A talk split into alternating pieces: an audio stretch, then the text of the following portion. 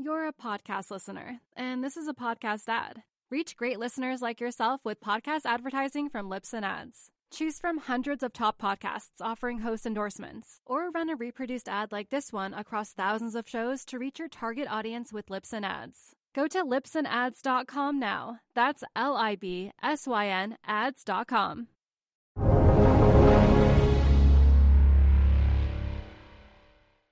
Good afternoon, everyone. Welcome to the Real Vision Daily Briefing for March 25th. I'm Tony Greer, editor of the Morning Navigator. I'm going to be joined very shortly by Michael Howell of Cross Border Capital live from Oxford in the UK, who has got a really interesting angle on markets. First, I want to go over in sort of speed round fashion what has gone on this week to get everyone caught up to date. First, yields are flying. U.S. two year yields ran from 194 last week to close around 2.3% this week. Fed balance sheet ticked up this week. Break even five year closes at 3.7%, a new high for the move. Super inflationary alongside this commodity bonanza. We were seeing um, Bloomberg Commodity Index up 5% this week. Sidebar with a strong dollar once again. Oil up 8.5% to 113. Natural gas up 15% to 555. Aluminum up 7%, vaulting off moving average support. Gold up a couple of percent to 1950. Grains up a couple of percent, working their way towards the high. The S&P up 2%, driven by a two and a half retracement bounce in FANG stocks toward their resistance levels the heart of the great rotation. We had the VIX fall to a low for the move at 21. The oil and gas, E&P, industrial metals all rallied over 6%. Home builders fell 8% behind 10% slides in Lowe's and Home Depot. Tech was in the middle, very, very mixed. Now, let's get to a little bit more deeper analysis with my man, Michael Howell. Michael, talk to me today. How you doing? All right? You're pretty good, Tony. Thanks. Good, good. I watched your interview um, with Ash Bennington, my man, and I was really, really um, excited and and drawn into how you look at the markets are totally driven by liquidity. Do you want to talk a little bit about you know how cross border looks at the world first, and then we'll go over a couple specific questions about the markets? Sure. Yeah. I mean, for us, the key thing is liquidity.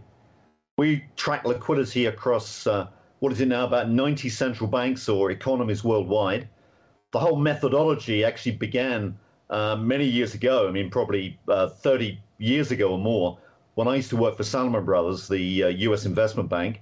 Uh, their tracking money flow was was critical for understanding the fixed income and forex markets, and we just extended it globally, and we basically make uh, assessments of stock markets as well as uh, fixed income and forex markets. It's as straightforward as that. Money matters. Money drives markets. Got it. So you're talking about the effects of collateral, margin leverage, how look how everything is affected by liquidity, and that's what's driving the markets, right? Yeah, absolutely. Spot on. Brilliant, brilliant. Well, let's let's open up with a, a, discussion that's topical about what's going on in Real Vision and what's going on in the world today. U.S. ten-year yields um, bounced to as high as 2.47 percent today. They're about to threaten the downtrend in Raoul Pal's chart of truth, which, as you know, it probably is that four-decade down channel and ch- downward channel in 10-year yields. Michael, do you think that we are going to break through to the upside this time, or is this just another um, Treasury sell-off to fade, and we should be accumulating them here on the dip? I think if you look at the fixed income markets generally, they're they're following a script, and that script is basically a very standard script. And there's a chart I think uh, I've, I've got, which you can take a look at, which is looking at the U.S. Treasury market. And the U.S. Treasury market, if you split it into uh, into two components, um, first of all, if you look at a measure of the slope of the term structure, which is basically looking at the five, 10 year spread, uh, that spread has absolutely collapsed in the last nine months. On top of that, what you've got is the convexity of the curve, which is a measure, if you like, of the slope of the front end, the bulge in the curve, you know, how much uh, investors are discounting the Fed raising rates has shot up. So you've got like uh, the blades of, of a pair of scissors which have crossed. And in fixed income speak, that cross is what you might call a death cross for the credit markets. Why is it a death cross? Because basically two things are going on which are very bad. The first thing is the cost of refinancing for a corporate, uh, which tend to refinance around the three to five year tenor, three to five year area, has gone up enormously. That cost is rising fast. The second thing is that the flattening of the back end of the term structure is a bit of a wonkish concept, but you know, hang in there with me. What that's showing is that term premia are, are basically shrinking fast. And that's saying that the appetite among in, institutional investors for safe US government treasury bonds is escalating, it's skyrocketing. They don't want to take risk. They're basically shuffling down the risk curve to the safety of treasuries. The combination of those two things, a higher cost of refinancing for corporates and less appetite for risky debt, is basically telling you there's an upcoming credit problem. And that's what you've got to start looking at within the fixed income markets. What have you seen in the fixed income markets in the last nine months? You've seen everything you'd expect to see. Number one, you've seen convexity rise. In other words, investors dis- are discounting an aggressive Fed. Number two, the appetite for risky debt has collapsed. So, in other words, the yield curve has flattened. Number three, volatility in the fixed income markets has jumped, hence the move index spiking. And number four, you're beginning to see spreads in the corporate credit markets widening. Bang, bang, bang. Those are four things that the stock market's got to start worrying about. Very interesting and so well encapsulated. Um, you know, we've seen the high yield ETF HYG curl over, the spreads are widening. Do you think that could be a center of concern right there, Michael? I, I think it is. Yeah, I think there are upcoming credit problems because I think once rates start to go up, you've got a refinancing issue in the markets. And one of the things that many investors and many academics, for sure, don't seem to take into account is that the modern financial system is not a new financing system it's a refinancing system. What we've got to do is we've got to fund or refinance or roll over this whopping pile of debt in the world economy. What is it now? $300 trillion of debt, okay? If you've got a five year average life of that debt, that's $60 trillion of debt to be refinanced every year. You need balance sheet capacity to do that, and balance sheet capacity means liquidity. So risk in the system is largely controlled by the Federal Reserve. So if you take a look, for example, at the S&P 500, the movements in that, and uh, look at the Federal Reserve's uh, liquidity injections, uh, as you can see from the chart, there is almost a one-for-one movement. Now, I noted you said earlier on, very accurately, that the Federal Reserve balance sheet has increased this week. It's that's true, it has, but the net liquidity injection by the Fed has actually fallen, and that's the key point. What the chart shows is the effective amount of liquidity that is going into the market. And look at that almost one for one movement between the two series. Now, the question we're going to ask is what happens as the Fed starts to pull more liquidity away from the system? And the Federal Reserve has actually said they fessed up to the idea that they're going to start shrinking the balance sheet as well um, sometime later this year. That's bad news for the markets. You cannot have a situation where liquidity is being pulled away in an environment where there's whopping great, uh, whopping amounts of debt to refinance. Okay, so we we're, we're facing a situation at some point down the road soon where the Fed is likely to pull liquidity away. Right after we just had the S&P navigate a bit of a crisis heading into the March 16th FOMC meeting, um, it fell 13% from its peak and has since bounced about 10%. So the damage hasn't been terrible, but the rotation out of technology stocks knocked the Nasdaq into bear market territory briefly and then, in my opinion, was saved by a sort of dovishly postured FOMC meeting. In your opinion, from where we are from that point in the um, stock market trajectory, Michael, with this liquidity tightening coming, um, it's I don't want to put I don't want to lead the witness. Tell me what you think of the S and P. I think this is just uh, a bear market bounce. I would I would expect the market uh, basically has a uh, 15 20 percent fall from here. Uh, then the authorities are going to have to come back in to start pumping back liquidity.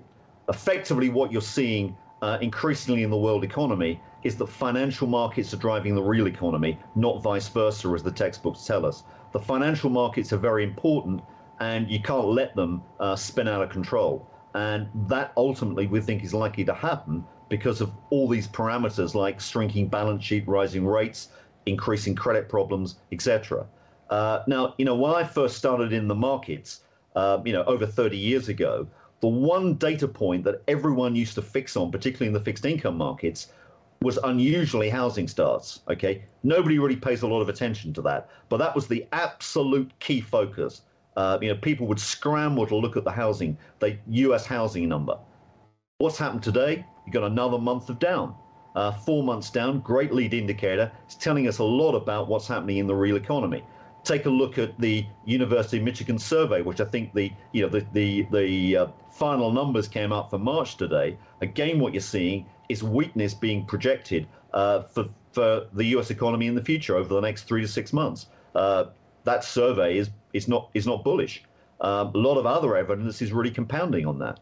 So I think the backdrop doesn't look great. Now, if you take a look at the long-term U.S. liquidity cycle, what you'll see is that a kind of ominous cyclical shape, which is indicating that uh, that cycle, which is shown, uh, you know, if your viewers can see it with a black line, We've just kind of uh, embroidered that with a sine wave to show things are pretty regular in truth. What that's showing is that liquidity is likely to be dipping with some sort of floor around, you know, let's say mid 2023. Has the COVID crisis changed that cycle? Well, it's changed it a tad, but not very much. It maybe pushed it out 12 months. It's maybe increased the amplitude, but the whole cyclical form is still pretty much there. And that downswing is telling us you're going to get further yield curve flattening, probably an inversion, and that will lead on to credit problems and it will lead on to a much weaker real economy. So that's the headwind that the equity markets are basically facing. Uh, now you've got another one which you could throw in. I mean, I don't want to be the you know the source of bad news here, but one's got to be realistic. Let's face the facts. What about the oil markets? Now, you know, some experts are talking uh, oil up to $200 a barrel.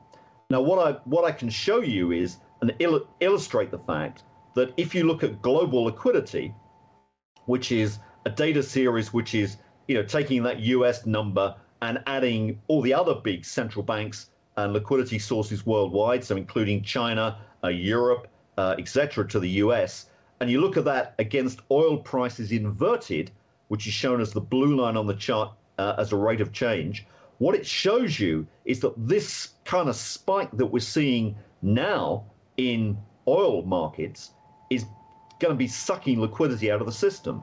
Now, why is that? Well, I think you can come up with a number of reasons, two of those just by, you know, by way of throwing it in to the argument.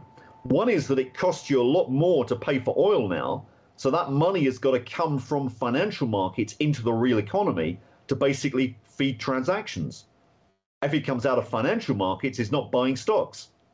The other factor is that oil and commodities are a source of collateral in the lending in the credit markets. Now, if you get heightened volatility in these markets, as you know, uh, you're going to get margin requirements increasing, and therefore credit will start to shutter down. So, another reason why financial liquidity comes down. And we just kind of projected what could happen based on past experience for that spike in oil prices. Bear in mind, we saw it before in uh, 2008. What foreshadowed the uh, stock market crisis in 2008 was actually a big spike in oil then um, to uh, levels of just a little bit above where we're seeing now. I think, what was it, $147 a barrel? Yeah. We're going to take a quick break and be right back with more of the day's top analysis on the Real Vision Daily Briefing. You're a podcast listener, and this is a podcast ad. Reach great listeners like yourself with podcast advertising from Libsyn Ads. Choose from hundreds of top podcasts offering host endorsements, or run a reproduced ad like this one across thousands of shows to reach your target audience with Libsyn Ads. Go to libsynads.com now. That's L I B S Y N ads.com.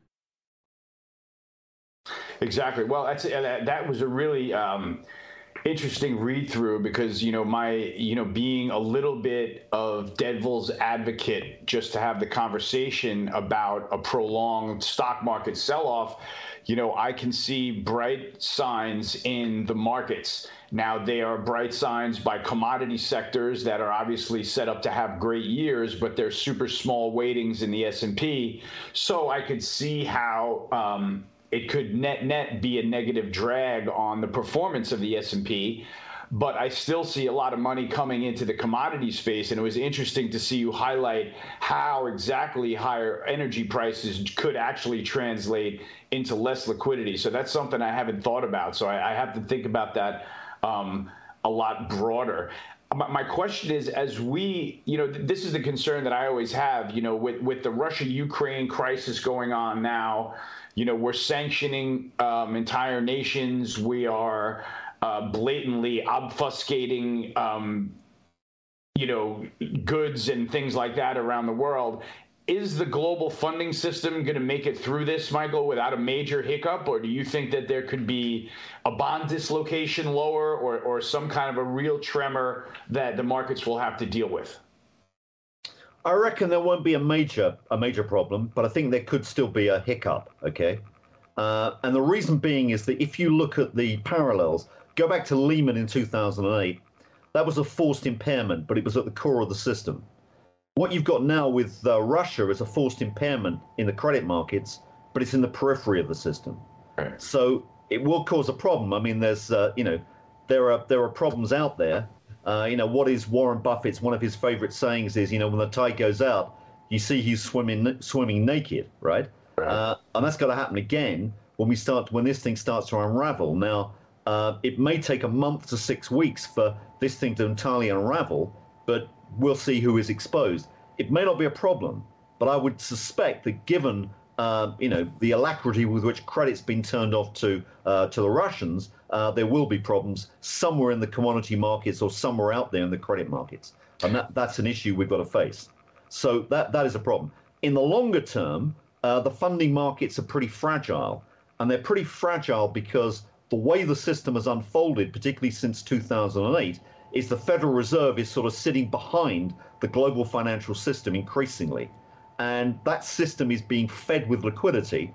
And if the Federal Reserve is turning that tap off progressively, as we've seen, because of the inflation bogey in the US, which we know is a serious one, uh, then you've got to raise questions about the integrity of the funding system. There, there may well be problems.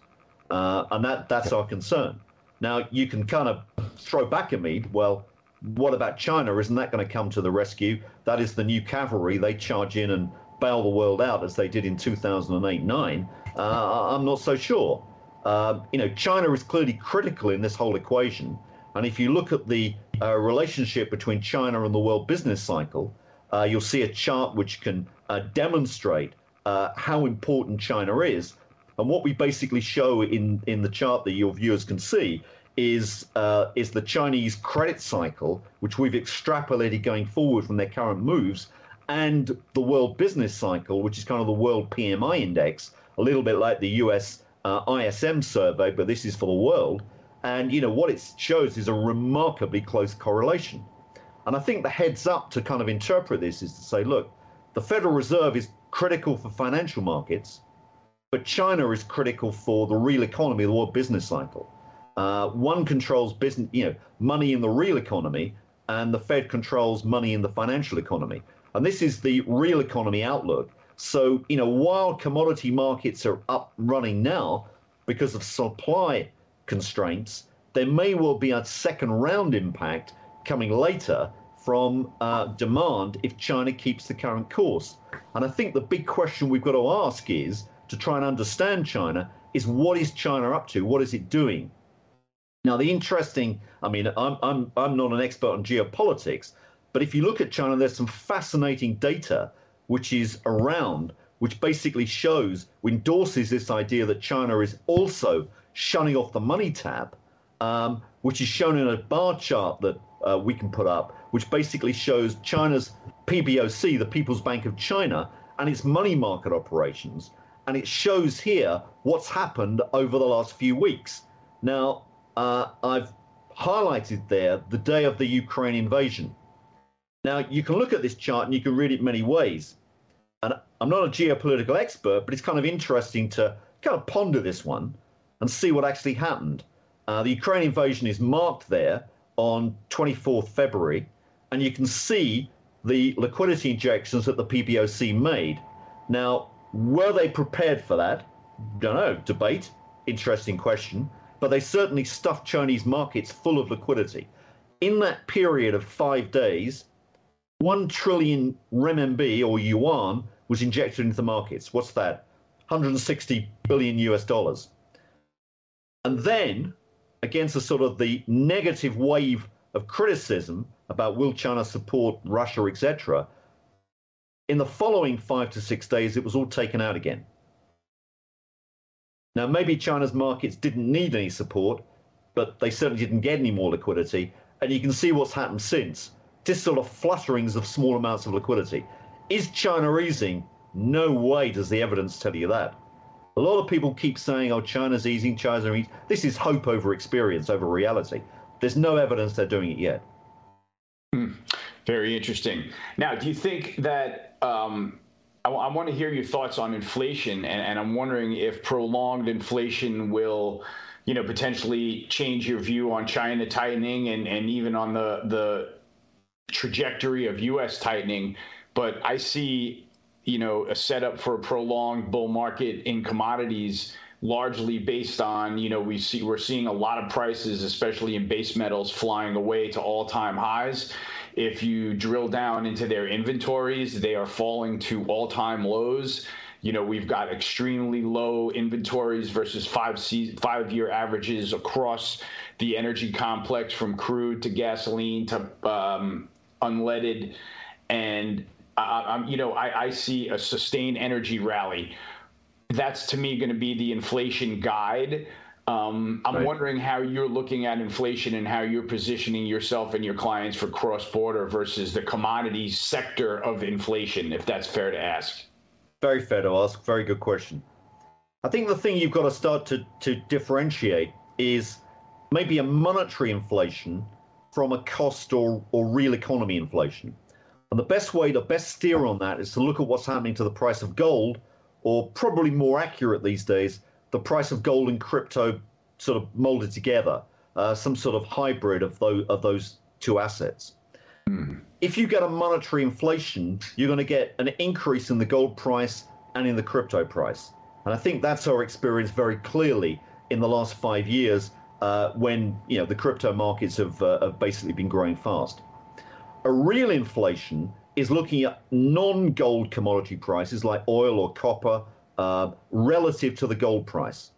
And it's that second dimension which I think is the more interesting one because mm-hmm. you're going to start to see real or metal metals, foods, uh, you know, agricultural commodities generally rising against gold and crypto. And I think that's the interesting dimension. So I go with you on that on that element, being enthusiastic there. But I would say at the moment with the Federal Reserve tightening, I'm not so sure we're going to get the monetary inflation right now. We will in time, there's no question, because the Federal Reserve tightens until something breaks. And it's going to break, and then they'll come back again. So you've got to position uh, for these assets, the monetary assets in the longer term. But I think for now, looking at some real inflation is a very good thing to do.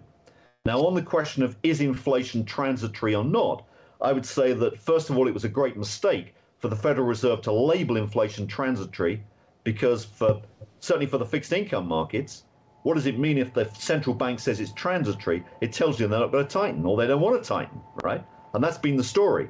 So they should have dropped that uh, that label pretty quickly, which I guess they did. What we're seeing is an inflationary surge. That inflationary surge is going to last probably well into 2023. If you look at the uh, Michigan Consumer Sentiment Survey, where they look at the look at the inflation question there, uh, participants are f- projecting 5.4% average inflation, if I recall, for next year. Okay, that's a big number. Yeah. So, you know, the Fed's got to get to grips with this pretty fast. And that's why I think the Fed is going to have to start raising rates at some stage uh, more aggressively.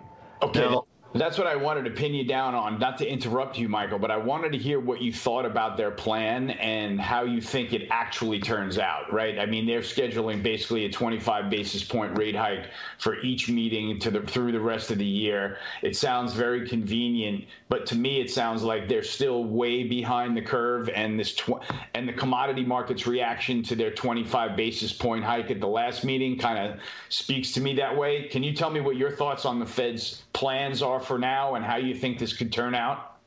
Yeah, I think the I think the Fed should, in terms of forward guidance, should be telling us that they're going to be a lot more aggressive.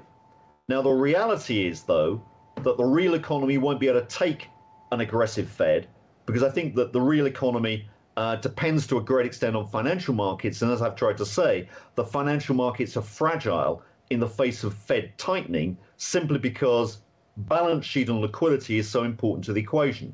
So I would say that, in other words, put it another way, the fixed income markets will do the tightening for the Fed. And I would doubt whether you're going to see yields much above 2.5%. Now, I may be wrong, um, but you know this is a limit that we've or a, a ceiling that we've penciled in for many months to say that what you're likely to see is 10-year yields testing uh, two and a half, but they probably won't get through that, and then you'll start to see the next low or the next uh, stationary point about one and a half percent. So I think you're looking at a fixed income markets to trading in that band. And all the indications that we look at, as I said right at the beginning of the program, look at the sequence of how the fixed income markets have moved. From that, you can take a cue.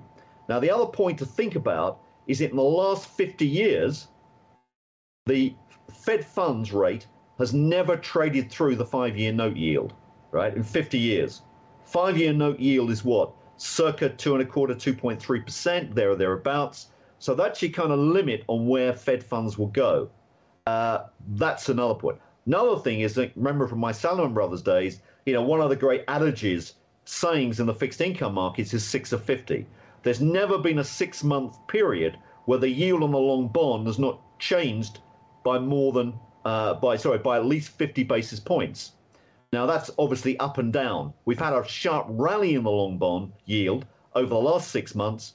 Could we be getting setting ourselves up for a fall in yields over the coming six months? And that's the thing to raise. Now, that rule is not infallible, but it works actually a lot more of the time than you'd think. It's a great rule to think of absolutely brilliant rule to keep in mind for sure. And, and that was a great uh, rundown, which kind of keeps me in check in terms of being a treasury bear. Um, you know, to reflect my commodity bullishness. That that's a, a, view of mine that sometimes gets out of whack, and I need to speak to people like you that can sort of reel me back towards the center and understand that there are going to be some weak spots in the economy that are going to really be the cause for the Fed not being able to raise rates from here. Um, I think we covered pretty much everything that uh, we set out to cover as we get started. Michael, do you mind if I take a couple of questions from our audience to finish off, or do you want to have? You no, go for it. Let's go for the question. Let me just add one question though. Yeah. Is that if you believe in a, or a point, if you believe there's a recession coming, people are going to favor fixed income. How many institutions across the states or even worldwide are overweight fixed income at the moment? Absolutely nobody. Oh, well, as far as I can see. Okay, so you think none of them are overweight after the last move, et cetera, et cetera. Okay, that's fair. That's totally fair. All right, let's go. Let's get a couple of questions from the audience. I'm going to start with. Um, I'm going to start with. Uh, Wait a minute. Where is it? Sorry. Um, Edward Sanders asking a question that, uh, you know, a comment towards you seeing a potential 15 to 20 percent drop in in the stock market from here. He's got an interesting question. If that's the if that's the case, where is oil trading? Well, I think that you've you've got to look at these very great question, Edward. Yeah, I think you've got to look at this two ways. I mean, one is the demand side and the supply side. I think you've got a problem with supply. I'm not a supply side oil expert, but everything I read tells me that supply is not as elastic as many people would suggest. While we've got good demand for oil, uh, the price could elevate more. And you know, some people are projecting 200 bucks a, a barrel for sure. I can't uh, I can't uh, comment on that particularly, but clearly at the moment there's upside. I think if you start to get the economy slowing, which I think is a natural corollary of the stock market coming off, then you're going to be seeing demand coming away and the oil price will be under downward pressure. Now, all I'd say is that if you start to look at, let's not look so much at Wall Street, um, let's take a look at international markets and look at where the peak was in, say, the MSCI World Index, or even strip the US out of the MSCI and look at the what we used to be called the EAFE index, uh, you know, ex, effectively World ex US. That's peaked more visibly several weeks ago. That's coming off. US housing starts to peak. That's coming off. These are great lead indicators to say the economy is, is softening. And that's got to be telling us there's there's going to be some weakness coming through in the oil markets at some stage. That is a great comment to the ebb and flow of the economy. If I could add one thing to that before going to the next question, I would add that we have not had such an attack on supply like we've had um, with this administration. And as long as that continues, I'm not sure it matters what happens to the stock market. It makes me bullish oil. Yeah. We're going to take another quick break and be right back with more of the day's top analysis on the Real Vision Daily Briefing. You're a podcast listener, and this is a podcast ad. Reach great listeners like yourself with podcast advertising from Libsyn Ads. Choose from hundreds of top podcasts offering host endorsements, or run a reproduced ad like this one across thousands of shows to reach your target audience with Libsyn Ads. Go to libsynads.com now. That's L I B S Y N ads.com. But um, let me see another question. Um, Evan from from Real Vision site would love to know your thoughts on Bitcoin. I think long term, there's no question. It's uh, I, am bullish. I'm very upbeat about crypto. Um, it's it's the future. Um, is it going to go up in a straight line? No. Uh, like any new asset class, it'll be volatile. Uh, it's demonstrated that recently. But Bitcoin is a monetary phenomenon. If you believe that the Federal Reserve balance sheet's going to grow in the medium term, which I think it must do, you know, looking at all the factors that are coming in, uh, then you've got to say that Bitcoin is going to be up from here. Now, why should it? Why should the Federal Reserve balance sheet grow? Let me pose another question: Is debt or the debt GDP ratio, overall debt, not just talking about fed, federal debt, is the debt GDP ratio of the U.S. or the world economy going to be up or down from here in 10 years' time? I figure it's going to be up, right? Uh, I think debt to GDP is rising in a lot of places. I don't think the world economy, uh, you know, I, I, think rather the world economy can cope with that. It's coped with higher debt to GDP ratios before, and it's the course of least resistance for a lot of people, for a lot of politicians. And therefore, if the balance, if the amount of debt is growing, the balance sheet of the financial system's got to grow to refinance and fund that debt, because debt has a maturity that needs rolling over. You've got to roll your debt. The Federal Reserve is integral in that equation, therefore the Fed balance sheet's got to expand. Hence, conclusion, monetary inflation is with us in the medium term, and therefore Bitcoin and gold, but let's say Bitcoin, Ethereum, uh, you know, uh, XT, uh, XTC or whatever the the Ripple uh, uh, the Ripple currency is, all these things are going to start to move uh, upwards. XRP, I should have said, XRP are going to move upwards. These are these are the future, no question. And I think you know I was anecdotally talking to a, a finance director I know in the in the Middle East earlier on, American finance director of a big corporation, and he said the whole attitude towards crypto and digital payments uh, in the Middle East has changed almost overnight since the Russians invaded Ukraine. they they're starting to take this very very seriously. Very interesting. What a great, great explanation of a bull case of crypto, Michael. Thank you very much. Um, I want to I want to keep hitting the questions, Michael. So I'm going to ask you to switch gears topically a little bit. Um, we're going to go into the, back into the energy market because this this question just came up. Uh, we're going to need more liquid natural gas ports to send to Europe. Um, do you see that as something happening or something else that the administration might decide to slow down in the fossil fuel world? Well, the point about gas, which is a critical thing, is that uh, Europe is hooked, has been hooked, as you know, on Russian gas. Uh, that was geopolitically a very, very, very bad decision to make, uh, and that needs to be substituted. As far as I can see, there are two long term substitutes. One is US LPG, but that's expensive. Right. Uh, the port facilities are not really there, and the administration in the US has got to up its game to enable, facilitate that export.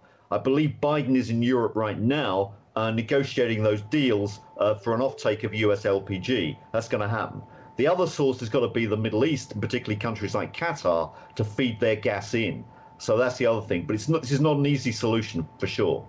Now, it's also going to mean that if you look at this, gas is a key transition fuel uh, as you get into green energy. And Europe is absolutely hooked as well on the whole idea of green energy. So this is here for the for the for the long term.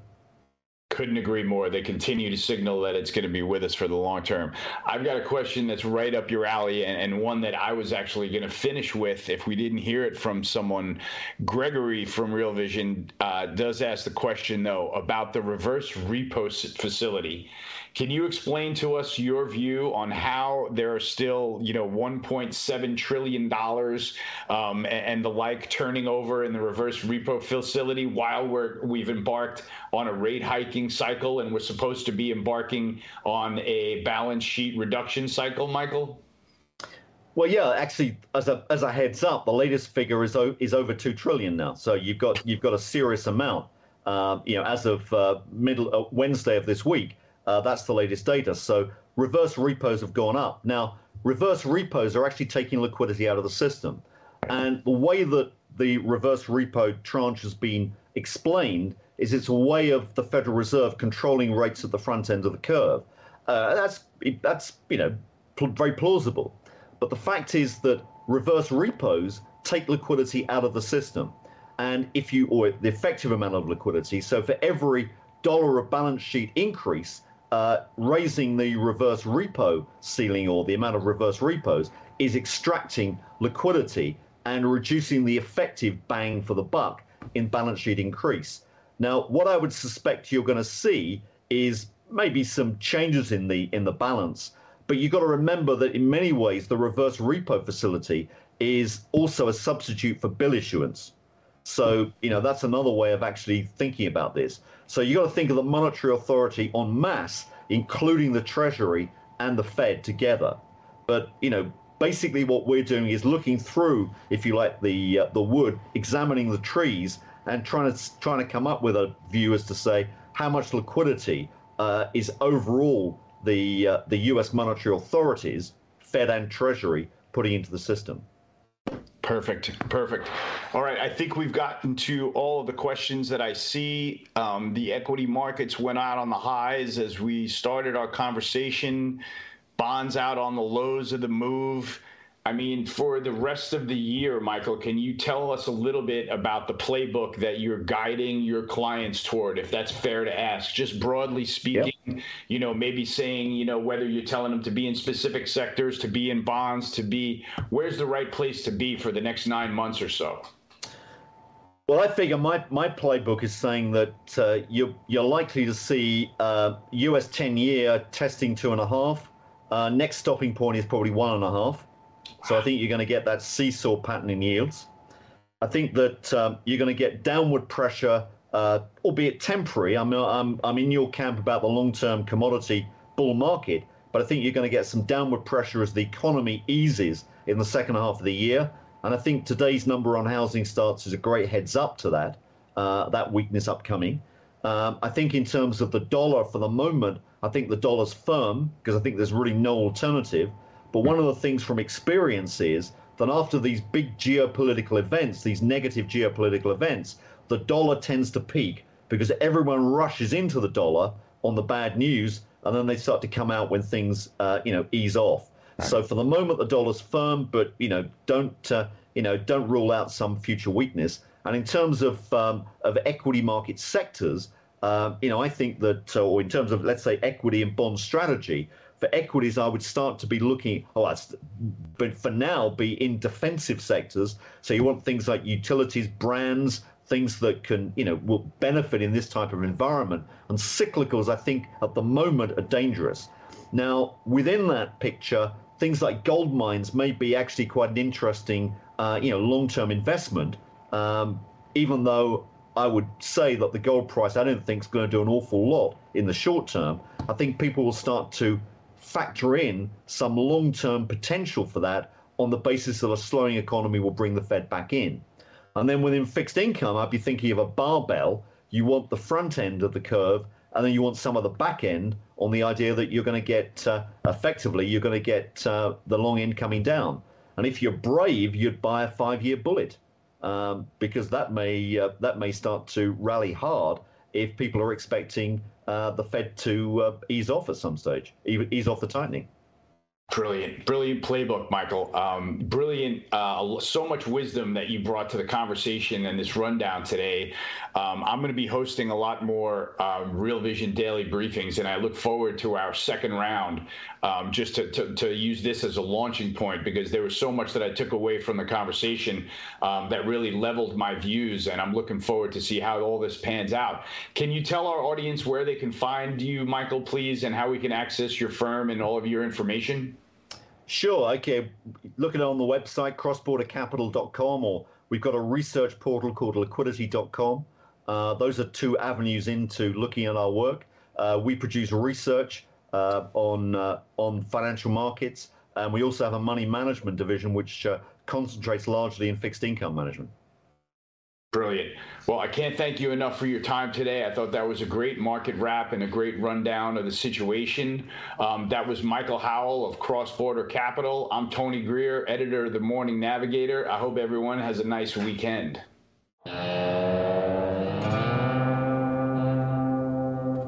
What's up, revolutionaries? Thanks for tuning in to the Real Vision Daily Briefing. For more content like this, head over to realvision.com and get unfiltered access to the very best, brightest, and biggest names in finance. You're a podcast listener, and this is a podcast ad. Reach great listeners like yourself with podcast advertising from Libsyn Ads. Choose from hundreds of top podcasts offering host endorsements, or run a reproduced ad like this one across thousands of shows to reach your target audience with Libsyn Ads. Go to libsynads.com now. That's L I B S Y N ads.com.